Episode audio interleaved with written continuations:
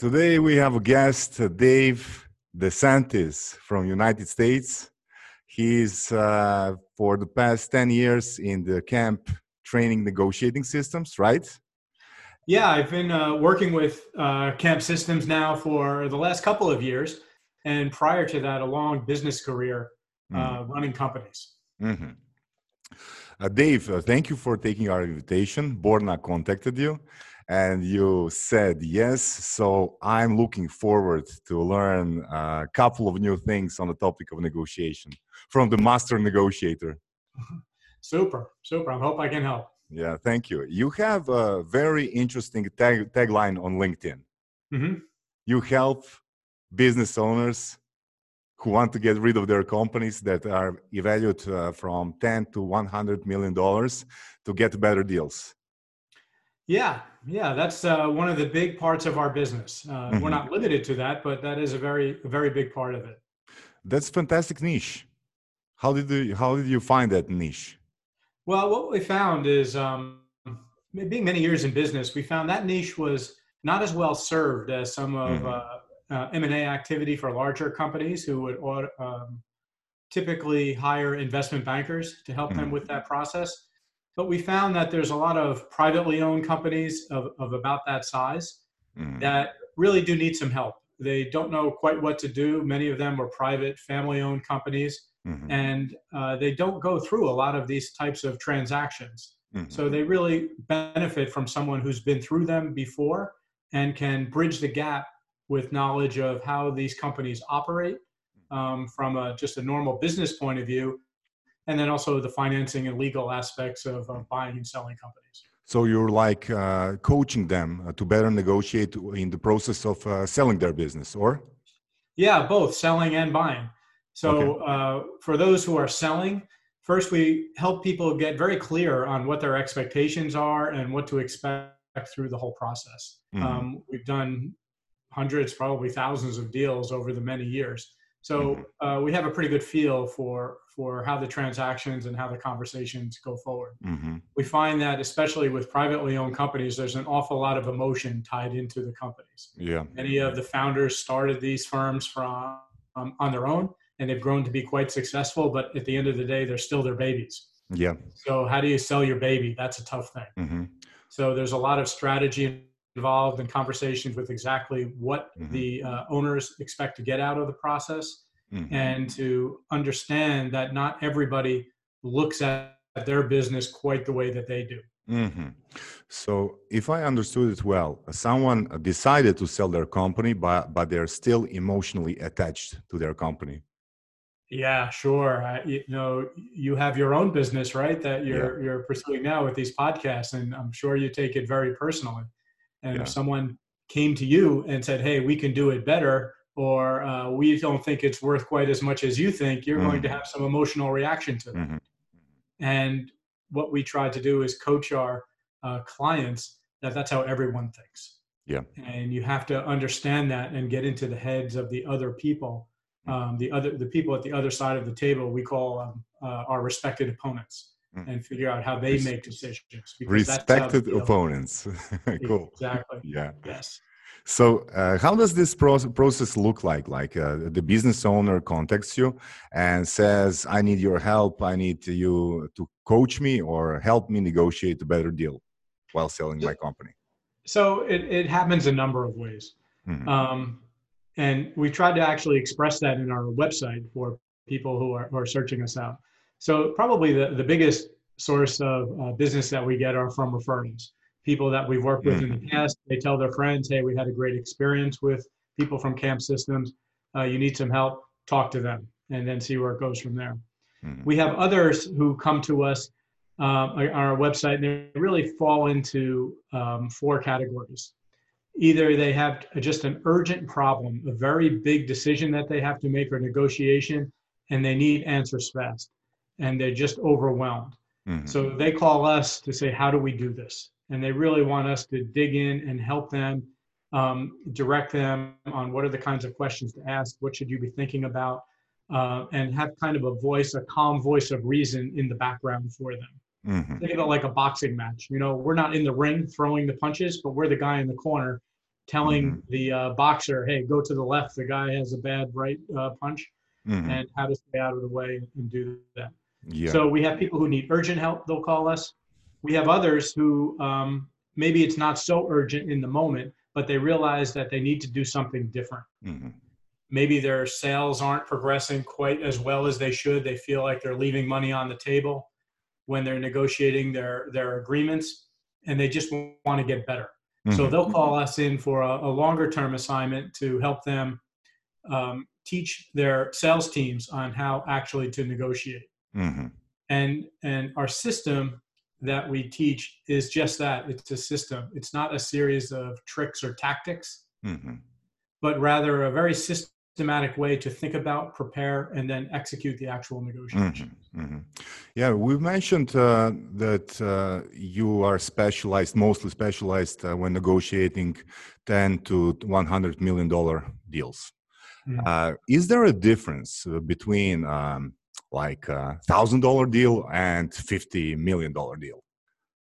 You know, what, or what are the key differences? differences? So the truth is, um, well, that's what we focus on, you know, these, those mm-hmm. size deals. We really uh, work across the entire range. We work from coaching individuals mm-hmm. with their specific business or, or other kinds of issues. So for example, we have one person that I'm coaching um, now. He has a, a uh, brokerage business with a partner, and they're looking to separate from one another. Mm-hmm, so mm-hmm. that too is a negotiation. How do you do that fairly, equitably, without protecting the customer base, yet recognizing true value of both parties? Um, that in itself is a negotiation. Okay. So it's not just ten to one hundred million. We yeah, we, yeah. I understand. Cover, I understand. Or the gamut. So what's different? What's different? And I think I think we start with what's the same. Okay. And what's the same is is that every negotiation is between people, and p- people make decisions across the world pretty much the same way. Mm-hmm. They process some information, they they see some information, then they process it. And you know, when you when you um, you you you see something or you hear something, you tell yourself a little story in your head mm-hmm. about what I think I saw, and you know, that guy's a jerk and I shouldn't do that or work with him, or this person is great, I have a good experience. Mm-hmm. Then based on that, you're going to generate some kind of an emotion. This is a good yep. opportunity, or this is a bad opportunity. Mm-hmm. After that, if you decide that it's a good opportunity, now you're predisposed to have a positive attitude and look forward.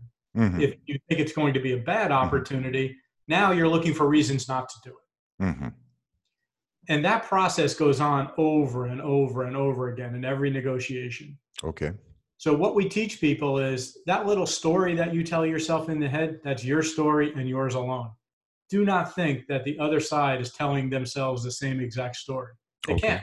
Your story is one hundred percent particular to you. Okay.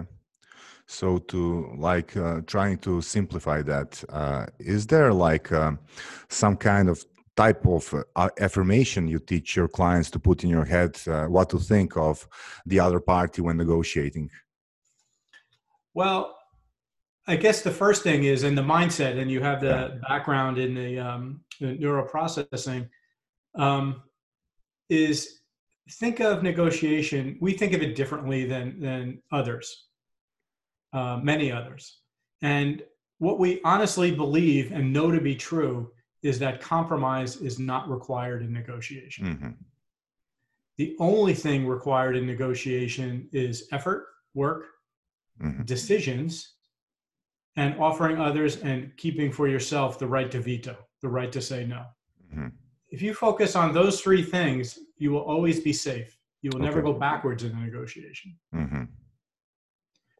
So when we tell people, when, how do you start? You start with yourself. What's important to you? What are you looking to get out of this negotiation? What can you deliver to the other side with one hundred percent confidence, and how can you do that? Mm-hmm. If you go into a negotiation, at least knowing that much, you're not worried about how can I do this? Should I do this? What? You want to leave your mind as open as possible to listening to actually what they want. Mm-hmm. What is their pain? Why, why are you even, why are they asking you to talk to them? And what we find over many, many thousands of negotiations is that people's problem that they're trying to solve is always related to something that they cannot control. So they're looking for you to help them control something they can't control. Can you, can you give me uh, an example? So I, I gave the example when we started about um, mm. buying and selling companies. Okay. So usually the owner of the company, they want to, they, they've either reached retirement age or they don't have a succession mm. plan. They don't have relatives to give it to. So they want to do something else with their life. Mm. So they've already made that emotional decision to move on. But what they're, what they're thinking though is, what is the real pain now? I've made the decision I want to go, but my pain is that I don't know how to do it. What's the first step? Or my pain is I want to play golf the rest of my life, and maybe that will cost me, I don't know, ten million dollars mm. for the rest of my life and my families and my grandchildren. But I think my business is worth fifty million dollars. Okay. So we have to get clear to them, what is the real pain you're trying to solve? I want to play golf the rest of my life, and I want to give some money to my kids and grandkids. Mm-hmm. So once you get clear on that, then it's, okay, what's the benefit of you doing that? I'm relaxed and the life is great. What's the pain of you not doing that? I'm mm-hmm. still stuck here in the business, and I can't enjoy my life, and I can't enjoy things. So when you go through that process, they discover their real pain is what they aspire to achieve, not some artificial number, fifty million, one hundred million that they think their business mm. is worth. Yeah. So that's the first thing they have to become clear on. Mm. And once they do that, then, then they get into the negotiation, and they're always looking to make sure that they cover what's really important to them. Okay. But they put that aside. Once they have that, then they yeah. spend one hundred percent of their time living in the world of the respected opponent. Okay. What are they trying to do? Because yeah. at the end of the day, the deal will only happen if the other side gets what is important mm-hmm. to them. Mm-hmm. So if so I, that, that's how we start. Okay. So if I understood well, uh, like twenty percent of your uh, coaching job is to be a psychotherapist. Yeah. You know, we're humans, right? Yeah. And so uh, whether, I don't know if uh, psychotherapy is so uh, I'm kidding. appropriate, okay. but at the same time, it's, it's, we want to get clarity. Uh, You know, people ask me, who are the most difficult people to negotiate with? Mm. And I always say people who don't know what they want. Yeah, definitely agree. Because it's yeah. a moving target. Uh-huh. And uh-huh. if it's a moving target, you can't help them. Uh-huh. They're, they're by far the most difficult uh-huh. people to deal with. Uh, you know, um, I've mentioned uh, to you before we started the interview, my background is neuro-linguistic programming, uh, sales presentations, mm-hmm. and social engineering. And I always had this problem with defining uh, what technique, what technique comes from where. So mm-hmm.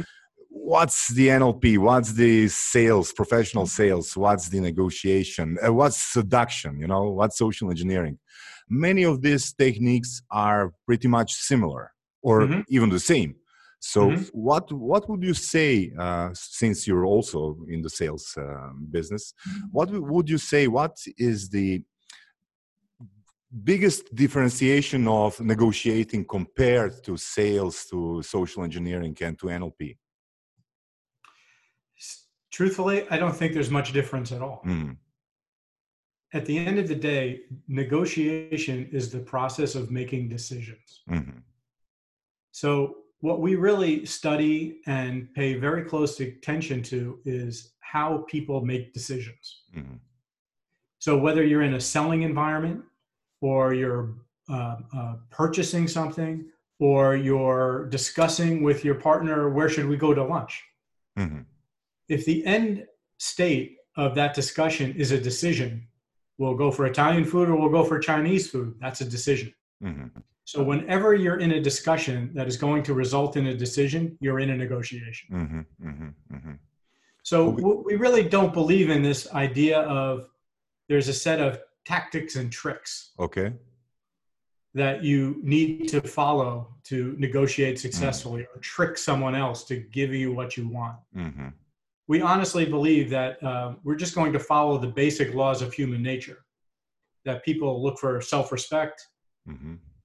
people want autonomy, mm-hmm. people don't like to be told what to do, and no one, no one appreciates that. So if you think from that perspective and you allow your uh, respected opponent to have the same feeling, then what do they really want? Mm. Don't try to go against them. Don't try to trick them, because eventually they'll figure out what you did. And for our case, you know, when you're negotiating and creating agreements, you need a partner who will implement the deal after you sign the paperwork. Yep. So there's no point in tricking them into signing paperwork if they have no interest in implementing after mm-hmm. the fact. Yeah, so we could like simplify things uh, for the, for the audience that uh, the outcome of every discipline is to to like uh, achieve the state where person we're talking to knows what they want, if we know what we want. Well, it's two. So we say, what is a successful negotiation? Mm. A successful negotiation is when both parties, it, when, when you're able to deliver to the other party what they want the way that they want it, mm-hmm. and, and you get what you want in the way that you want it. Mm-hmm. That is a successful negotiation. So both parties are leaving self-satisfied that they achieved what they want. And that's what we call our uh, the mission and purpose of a negotiation. Mm-hmm. The mission and purpose is what is the long-term aim and the continuing responsibilities that the other party needs to have a successful agreement. Mm-hmm. And that's what we strive to do. We know if we do the work up front of what we require to meet our long-term aim and our short-term requirements, we can spend one hundred percent of our time seeing if it makes sense for us to deliver that to the other party. Mm-hmm. Mm-hmm. Uh, just to ma- make another parallel from the N L P. In the N L P, there's a famous, not so good technique these days that's called the yes ladder.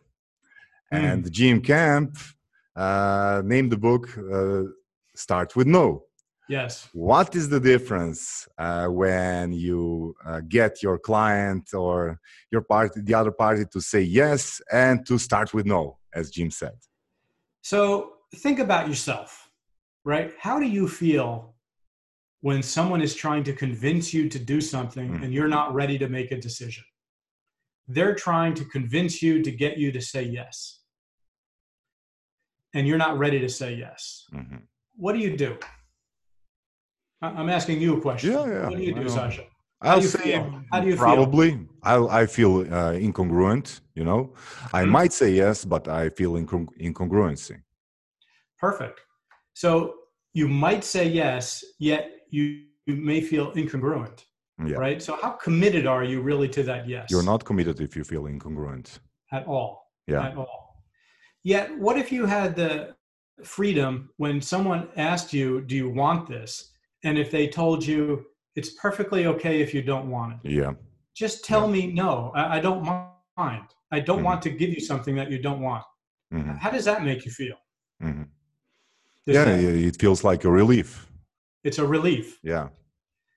So th- we that, that's just basic human nature. So these uh, pundits who say, yeah, yes is a magic word, we say quite the opposite. We say with yes, yes really doesn't mean anything unless you know what comes next, how to implement. But if you get people to say no and you give them permission not to do something they're not ready to do, they get very relaxed. And after they say no, they're much, they trust you more and they're much more likely to tell you what they really do want. Okay. So this so, is, okay. So that would be a tip for the opening the conversation or? Exactly. Uh, okay. It is open. So we're going to discuss where we're going to go out to dinner today. Mm-hmm. It's a very simple negotiation. Mm-hmm. Um, I'll tell you now, I have an allergic to, I'm allergic to Chinese food, so I, I'd prefer not to go there. I'll, I'll tell you right up front. But you know what? Um, we'll kind of come into discussion. If, and if we choose to pick any uh, restaurant, location, or something you don't like, please tell me. It's perfectly okay. We'll find some other one. Don't feel bad. Mm-hmm. So now, how would that conversation go compared to, uh, you know, I have my heart set on Chinese, but you don't want to do it, and let's fight about it. Yeah, yeah. Yeah. So we, like, we're a big pro- proponent of offering people the mm-hmm. right to say no, the right to veto. Mm-hmm. Okay. So it's, uh, we, we could say it's like uh, setting the frame, right? Like the, the technique framing. in this yes. frame, it's okay to say no, and then we're going to build up our story.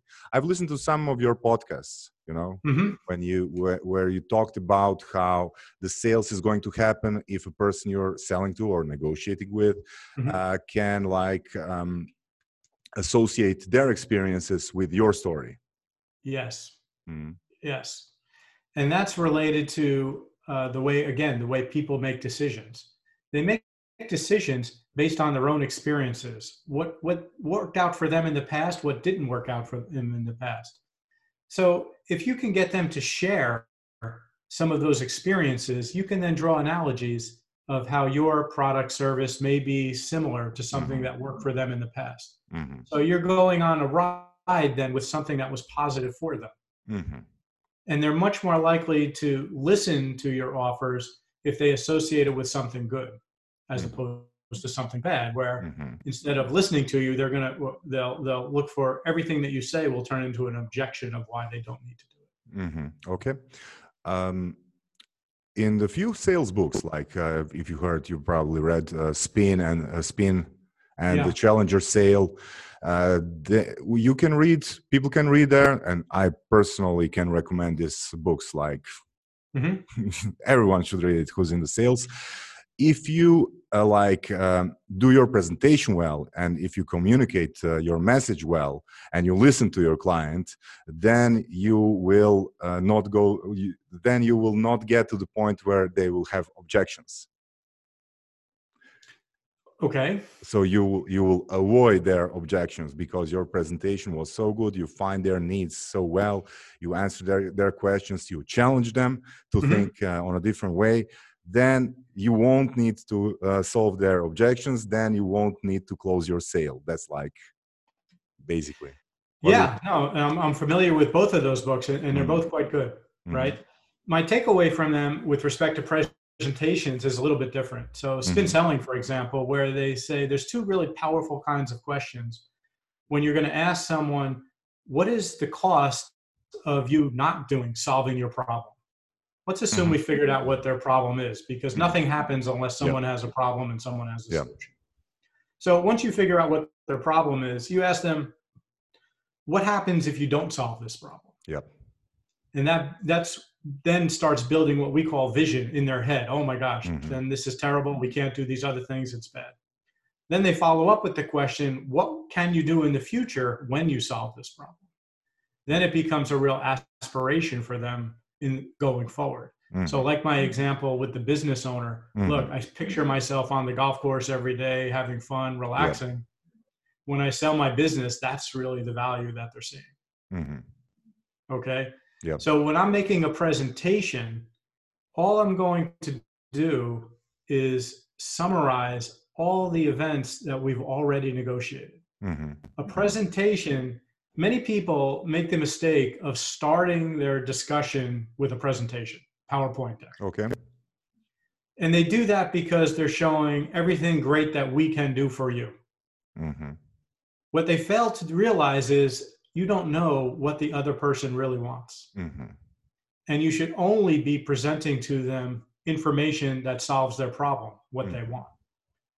So with the approach of the Challenger Sale and Spin Selling that they're mentioning, what they do is spend a lot of time determining what the other side wants. Yeah. The cost of not getting it, the value of getting it. Yep. Once you understand that, then you start talking about your solution piece by piece, very small steps. And you negotiate, okay, we have it in red. Do you like blue, green, or orange? Well, orange is nice, but if I had to have red, that's fine. That's acceptable. Mm-hmm. Super. Do you want it on the six-year payment plan or the six-month payment yeah. plan? Right? No, I, I have the cash now, and if it, the price is a little better, six months is great. Mm-hmm. Good. So we negotiated that. So the presentation then is nothing, hey, let's summarize what we've already agreed on. Mm-hmm. You want the red one, and, you, and you're happy to pay for it in six months. Right. That's great. Great, let's go. Mm-hmm. So you never actually made a presentation. What you did was just summarize the agreements that you made in your negotiation with okay. your respected opponent. Yeah. Uh, I've also listened to another podcast where, where I heard that you're against like uh, making the push in the sale. Like, oh, uh, absolutely. Like, uh, what do you do to close the sale? if you're you're not like uh, pushy at the end at the end of your process? So sales, if you're doing it well and you really understand the problem from the, the other person has, and you've been able to share with them how you can help them make their problem go away, mm. the real close then is, okay, when do you want to have your problem go away? I, I don't need to say anything else. And if they say, well, uh, you know, if my problem is not that great or I can't afford it now, that's just another reason to say, okay, I haven't finished the negotiation mm-hmm. and I have to go back. So we never, when, when you try to close someone, it, we get back to the problem when you're asking for someone to say yes before they're ready. Mm-hmm. You never want to put someone in that position. You're doing two things. You're putting them, making them uncomfortable, plus you're showing neediness on your side. Mm-hmm. So you never want to do that. You want to give them the opportunity to say, yep, I'm ready to solve my problem. I'm confident that you have the solution to my problem. Mm-hmm. And let's get started. Okay. So they're the ones that actually feed the close as opposed to you pushing it on them. Mm-hmm. Mm-hmm. Yeah. Yeah. So, but how do you know that uh, this, uh, that there isn't like, a, there aren't some patterns that we could like speed up the process? So there's many um, things that you can do to speed it up, or at least um, identify how much real time, energy, money, and emotion the other has side mm-hmm. has to commit to this deal. Mm-hmm. Okay. So if they only have um, a finite amount of time before they need to make a decision, mm-hmm. right? If you discover that in your negotiation okay. process, the decision will have to come before their clock runs out when they need to make a decision. Mm-hmm. All right. So that's, that's the hard stop line. What you can do maybe to drive the decision before that clock runs out is you can say, you know, our offer is time limited. Mm-hmm. It's your choice okay. to make the decision when, if you want it or not. Okay.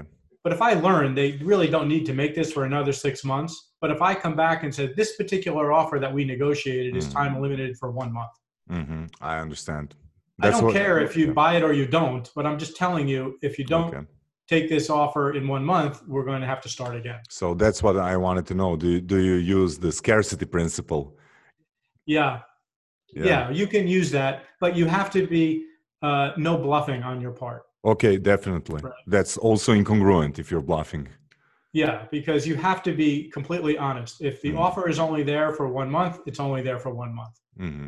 Once you violate that principle, you lose your reputation, and that's yeah, the definitely. worst thing you can do in any, definitely. any negotiation. Yeah, I think that uh, we could agree that the most, uh, the, the greatest trait that a good negotiator could possess is the ability to to control his or her emotions, right?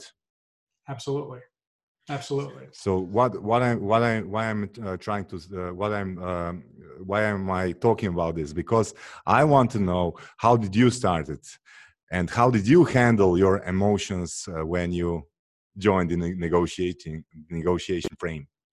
Were you good um, with your emotions before, or did you learn to control your emotion in the process of learning? So I think a little bit of both, mm-hmm. a little bit of both. And the key thing to, from, from our perspective and what we coach is the way to control your emotions is to control your own neediness. Mm-hmm. You don't need the deal. You just want the deal.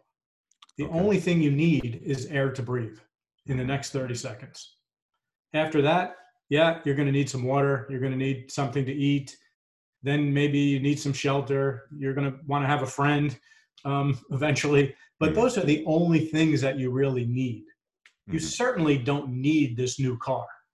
You don't need to buy this house. You don't need to sell your company in the next thirty seconds or three months or whatever. You will mm-hmm. live if that doesn't happen. Mm-hmm. So once you realize the, the difference between needing something and wanting something, mm-hmm. all of a sudden it reduces the temperature of your emotions. Yeah. Yeah. And so uh, it's about the self-talk you do with yourself, right? Yeah. So that's making the distinction between that's, that's need and want. Right? It's a big part of the preparation. It's a big part of the preparation. Okay, so in the process, when you like lose your temper, I am sure you have at least one situation sure. where you lost your temper. Are you like uh, putting again and again this t- sentence in your head, or? So when I realized my own emotions, and I'm human like everyone else, right? Mm-hmm. So your own emotions are are getting the best of you. That's when you call for a break. Mm-hmm. All right. When your emotions are starting to elevate a little bit, you have some adrenaline in your uh, bloodstream that's causing your pupils to dilate a little bit more. Your heart's beating a little faster. Maybe you start to sweat a little bit. You're getting a little bit agitated. Mm-hmm. Okay. That's not something that you can turn off in a nanosecond. Mm-hmm. Those hormones need to be reabsorbed into your body to bring you down to a, a, a calm state. That's one of the key reasons why you want to take a break. Mm-hmm. It's the same thing if you notice your respected opponent is getting a little bit agitated. Mm-hmm. You have to realize what's happening to them. It's their emotions are causing them to behave like this. And in any negotiation, you always want as a calm emotional state as possible between both mm-hmm. parties. Mm-hmm.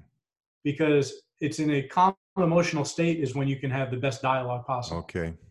And so that's that's your goal. Great. So you should ask for a break, even if you control your emotion, but your yes. the other party is losing their emotion. Yeah. When, when you say break, uh, does that break mean like a lunch break or like a month break? It really depends on the situation. Mm-hmm. Okay. The break could be as simple as let's move to a different topic. Okay. Okay. So you're not physically leaving the room or getting off the phone. Okay. Maybe you want to go back to a point that you already have mutual agreement on. Mm-hmm. In our system that we teach, we always start with what's the mission and purpose of the negotiation event. Mm-hmm. So in this a particular discussion, so in this particular discussion, Sasha, you know, my, my mission and purpose for this event is to provide you with information that is helpful to your audience. Mm-hmm. So they can learn something and maybe become a little bit better negotiators. Mm-hmm. That's why I'm here today, to deliver that to you. So if we ever got to a point where one of us is getting a little agitated, I could come back to you and say, wait, wait a minute, Sasha, I, I must have done something wrong. Tell, please tell me what happened. But like we agreed in the beginning, I'm here to help you help your audience. Mm-hmm. Where did I go wrong? Mm-hmm. What happened? What did I say? What did I do that took me away from that? Mm-hmm. So I'm going back to a safe point for you. Mm-hmm. That, okay, let's get Dave, you, you said something that is completely counter to what my audience believes. Mm-hmm. Oh, I'm sorry. I, I, I misspoke or I, I, I didn't say that in a way that I intended it. Let's mm-hmm. go back and clean that up. Mm-hmm. Mm-hmm. Mm-hmm. All right. So I'm always going back to that mission and purpose because it's in your world and to your benefit. Mm-hmm. Thank you, Dave. Uh, can you, like, please, if it's not too much to ask, can you uh, tell us, like, uh, one example of really, really tough negotiation you had, and how did you manage to, like, how did you manage to get through through it and make the deal? So. I have one example that um, that I was personally involved in, and it was something that um, I was I was running the entire um, commercial operations for a, a company, mm-hmm. and the owners of the company were looking to sell the business in three to five years. Mm-hmm. So my um, goal there was to help them grow the company in those three to five years so they could increase the valuation of the company for oh, their eventual wow. sale. Wow. Okay. Mm-hmm. So I had an idea, but these guys, the owners, were very risk averse. Mm-hmm. They ran a very successful business. They had everything that they needed, didn't want to risk anything. Mm-hmm. So the idea that I had was to change their commercial model, their sales and service model, was something that they, no way, we've been mm-hmm. successful for twenty-five years doing this way, why would we change that? So the negotiation was, okay, look, how can we mitigate risk for you and still have this possibility going on? So we came up with, uh, again, in their world to their benefit, they want to increase the value, but they don't want to take on any risk. Mm-hmm. Yeah. So the, the way we worked that out was we have a different model that we're going to try in one market. And if that market works, then we'll move on to the next market six months later. Mm-hmm. And then only if it works, then we'll go a little bit bigger. Mm-hmm. So that doesn't upset their business in total okay. in, in one shot. Mm-hmm. The other thing was they didn't believe it would work because they were convinced that only their way works. Mm-hmm. So we said, you know what? Don't even pay us for this. Mm-hmm. When the business is sold, we just want a small portion of the value that was created by this new model. Mm, wow. Cool. So if the model doesn't work, no, nothing for you. No, mm-hmm. no cost to you. Mm-hmm. You'll have your own business and it would sold just like we weren't here. Yeah. But if it works, we just want a small piece of the additional value that was uh, generated. Uh-huh. And it was like the three to five year process, you said. So, yeah. So three years later, when the company was eventually sold, it was valued at eight times its cash flow. Mm-hmm. And we were able to generate several million dollars of additional cash flow. Wow. With this new model. Cool. So every dollar we generated was worth eight dollars to the mm-hmm. person who bought it. So mm-hmm. our small percentage of contribution mm-hmm. was multiplied yeah. by eight. Mm-hmm. So it was a good payday for everyone. They yeah, realized great. a huge payday on their side. We realized a nice payday um, for implementing this model.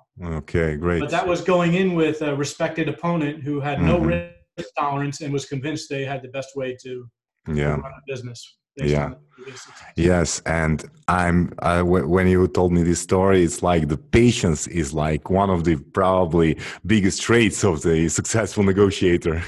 yeah. yeah exactly and that comes back to the want versus need. mm. I don't need this. It's interesting. Mm-hmm. It would be great. I want it, but it's going to take time, especially when you're dealing with people who are uh, very mm-hmm. risk averse. You have to take very small steps. Mm-hmm.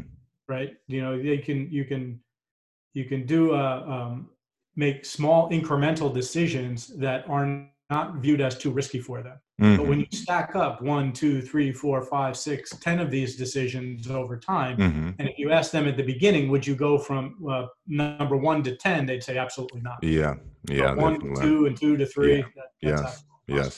So be incremental. Yeah, yeah, definitely. Um, Dave, can you uh, tell me, if I wanted to be a successful negotiator, what qualities do I need to build? So I think the first thing is to realize that um, it takes work mm-hmm. and it takes effort. Um, because a lot of the things that you'll will make a successful negotiator is doing things differently than the way we've been brought up and we think is is what negotiation is all about. Mm-hmm.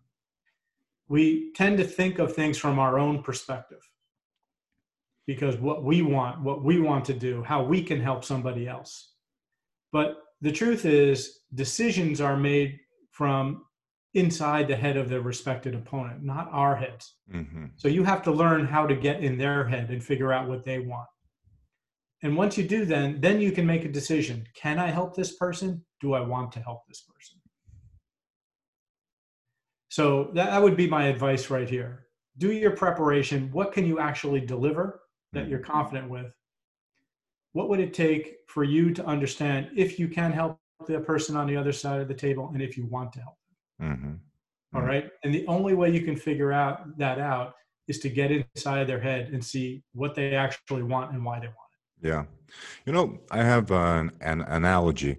When I teach people, uh, teach my students presentation systems, presentation models, I usually tell them that I can teach them techniques of the presentations in a day, but the mm-hmm. mindset is something everyone needs to work on. To, mm-hmm. to be a master presenter, it's like probably st- at least six months to get your mind in the right shape. The Absolutely. Techniques is something that can be easily learned if you have the right right mindset. Yeah. Mm-hmm. What well, about even, uh, yeah? Yeah, even easily learned. I don't know. Yeah. Some it's easy, others yeah. not so easy. Yeah, right? yeah. What about what's your opinion on confident confidence? Do you think that a good ne- negotiator uh, needs to have uh, like uh, strong confidence or? I think a ne- good negotiator needs to have courage. Okay. Courage to actually express what they want. Mm-hmm. Courage to not be afraid that they may get a no from the other side. Mm-hmm. Yeah. Courage when they do hear a no to just view it as nothing more than a decision. Mm-hmm. It's just a decision. And actually it's a good decision because both parties understand what it means. We talked earlier when you hear a yes, yeah. and you said you'd have a non-congruent yes. Well, I don't know what that means. You said yes, but you really don't mean yes. Yep. Mm-hmm. If you say no to me, at least I know what that means. Yeah. And then and if I have the courage to understand where did I go wrong, why did you say no, what's missing, mm-hmm. now I can continue with the negotiation. Mm-hmm. So I think the most, you said confidence, I would just reframe that as courage. Courage to yeah, not be definitely. afraid to ask. Okay, I accept your reframe, and I want to ask you, um, if the confidence is like um, connected, we could we could say that confidence could be connected with uh, fear of, uh, uh, the fear of uh, rejection, right? If yeah, you're sure. overconfident, your fear of rejection could be also Uh, you right. highlighted it, right? So how mm-hmm. did you how did you handle your fear of rejection? Because I believe most of the people on the globe has a fear of rejection. Absolutely, absolutely, right? So we're going to go back to the neediness, number one, mm-hmm. that if it is rejected, so what? When I started this discussion, I didn't have whatever I'm looking for. Mm-hmm. So if I leave it without it, I'm in the same place. It's really not that bad. The other point is about... Um, neediness and rejection is when we think of negotiation, all it is is a series. Think of our definition. I didn't say that. Okay. Our definition of negotiation is mm-hmm. a little bit different for most people. Mm-hmm. So our definition is negotiation is the effort to create agreements between two or more parties with all parties having the right to veto. Mm-hmm. Mm-hmm. So that's a pretty stacked, tight sum of words. And there's three things in there that really stand out. Effort. That's to your point earlier, when you teach presentation skills, you could teach, yeah, do this, this, and this, but it yep. takes six months of practice. Yep. Negotiation's the same way. It takes effort. Mm-hmm. Effort to reach, create agreements. What's an agreement? For us, an agreement is nothing more than a collection of decisions. Wow. Cool definition. Yeah. Good definition. So if an agreement is nothing more than a collection of decisions, then how do people make decisions? And that was back to our earliest discussion, right? Mm-hmm, you tell yourself mm-hmm. a story, you generate an emotion, and then sometimes mm-hmm. you support that emotion with logic, not all the time. Mm-hmm. But you have to understand how people are making decisions.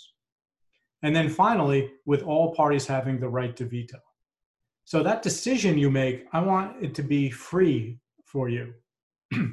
I don't want you to be incongruent with a yes. Mm-hmm. I want you to mean your yes. So the way I can help you not feel like you have to say yes and not mean it is to tell you right up front, please, if you don't like it, tell me. I'm not, I won't be offended. It's perfectly okay. Mm-hmm. So I offer that right to veto. Mm-hmm. So if that's our definition of negotiation, effort, agreements, right to veto, we just continually do that in our conversations over and over and over. Wow, cool. Uh, very interesting, yeah. Dave, uh, you uh, said before we started the interview, you said you've been to Zagreb a few years ago, yes. in Zagreb, yes. Croatia. Yes. So you said you liked it. You went to Plitvice, I mean, Plitvička jezera. Yeah, you say that much better than me. And um, yeah, this was uh, part of my time with... Um, um, when I was running that commercial operation. So we actually sold quite a bit of product in uh, Croatia and mm-hmm. Eastern Europe. Was it a Croatian company that hired you? Yes, yes. That's why I was there. Really? Right? How, so they were our, uh, how did they find you? How did they find you? They Googled you or someone referred them to, uh, referred you to them? Um, well, the products that we sold were were quite popular. So they mm-hmm. were known and... Um, They were they were medical products, but they were used in, in very tough environments for okay. ambulances and okay. military applications. So that's what we were known for, okay. that type of thing. So the product had some uh, had some knowledge, Um, and so they reached out to us and said, we, we like your product. We have some applications that we think it would be useful for in uh, mm-hmm. Croatia. And that's how we got started. Okay. So uh, what's your experience uh, on negotiating with Croats? You know, uh, well, is it different or what's the same? Let's start from what's the same, as you would said it. If you, you so what's it. the same is that they're people. Okay. Right. And everybody wants the same thing. They mm-hmm. want to have a happy life. They want to enjoy life. Okay. And the, the guys in Zagreb, they were great from that perspective for sure. They mm-hmm. took me to great restaurants. They took us to uh, share with us their homemade, um, I don't know, I don't remember what you call it, but it's like uh, the German schnapps, the highly distilled uh, grapes. Maybe ra- rakia. Maybe. Yeah. It was, it was, uh, just drink a little bit of it though. It's, it's pretty tough. Um, but they were very social in that. And they were very caring about their, their uh, customers, trying mm. to serve them well. Mm. So that was the same um, that we see in many places we go. Mm-hmm. So what was different? Okay. Because at the time I was there, the economic situation for some of their customers were such that they couldn't afford uh, maybe some Uh, very high-priced American products. So they needed some things that were reliable. Mm-hmm. Because if they did make the investment, which they weren't afraid of making, they wanted to make sure that they could service them in the country efficiently and effectively. All right. And that was different based on the current economic situation um, mm-hmm. compared to, at the time, selling in Canada, for example, mm-hmm. or, or selling in Germany, where they weren't as concerned with that. They could focus more on initial investment or, or some other criteria. Mm-hmm. So, so as a function of the economic times, when I was there, uh, that influenced how people behaved in the negotiation. But underneath, uh, people are people, mm-hmm. whether I'm in China or I'm in Japan or I'm in the U S, Croatia, Europe, wherever, Australia, mm-hmm. people, people want to do what's good for them. And um, most people don't want to harm anyone else in the process. Mm-hmm. Yeah. Um, Dave, if you could just give us a few recommendations. Uh, I've told you that I'm formally uh, educated in the sales, N L P, and social engineering, but I've only read books on the negotiating. So mm-hmm. if I wanted, if I want to learn more, uh, what do I need to buy? Well, first, I'd recommend, of course, Jim Camp's books. So okay. Jim has written two books, Start With No, and also No, The Only Negotiating System You Need for Work and Home. Mm-hmm. So those, of course, would be my my okay. uh, two books, and they're available everywhere, Amazon, mm-hmm. Barnes and Noble. You can, you can find them anywhere. Um, if you talk about other negotiation books that are, I think, quite useful and bring a little bit of a different uh, approach that I think is aligned with the Camp system, Chris Voss wrote a good book a couple mm-hmm. of years ago called Never Split the Difference. Mm-hmm. And uh, uh, we're good friends with Chris, and and Jim Camp actually taught Chris the Camp system when he first yeah. started with the F B I. Yeah, I've read in Chris's book that he uh, refers a lot to the Start With No. Yeah, so yeah. Chris, of course, he added quite a bit to it, specific for that application in hostage negotiation, and he mm-hmm. brings some some good insights into um, developing empathy mm-hmm. uh, and applying empathy in the negotiation process, mm-hmm. which to us is com- per- completely aligned with our concept of mission and purpose, be in the world of the other party and to their benefit. Mm-hmm. So those, those are really the, the primary books that I recommend for negotiation. Definitely, yeah. Others for how people think and how they mm-hmm. behave. Um, you being a, a student yourself, probably read Thinking Fast and Slow mm-hmm. by uh, yeah. Daniel Kahneman. Yeah, really talking about the biases that we all carry with us. Mm-hmm. Uh, many people that we speak with, our clients say, uh, especially the engineering science stuff, is everything is logical. Our decisions mm-hmm. are logical. And, you know, some pretty smart guys won a Nobel Prize proving that that's not always the case. Yeah. And that really is the way we think. So better to understand that than fight against it. Yeah. Dave, uh, thank you very much for this educating conversation we had. And I hope, and I hope you'll come to Zagreb again. And if you come, when you come to Zagreb, contact me and I'll, uh, I'll uh, take you to some restaurant you will definitely like.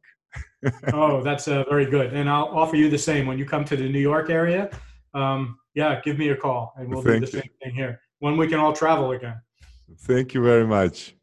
So all I ask is for your uh, listeners, if they want any other information about us, you could go straight to our website. Okay, we'll put a link uh, uh, below the post so they can Perfect. go directly. Yeah, then there. people can learn more about us and, and uh, get in contact with us. Thank you, Dave. I really enjoyed our conversation. Great. Me too, Sasha. Thank you for your time. Bye. Bye-bye. Bye.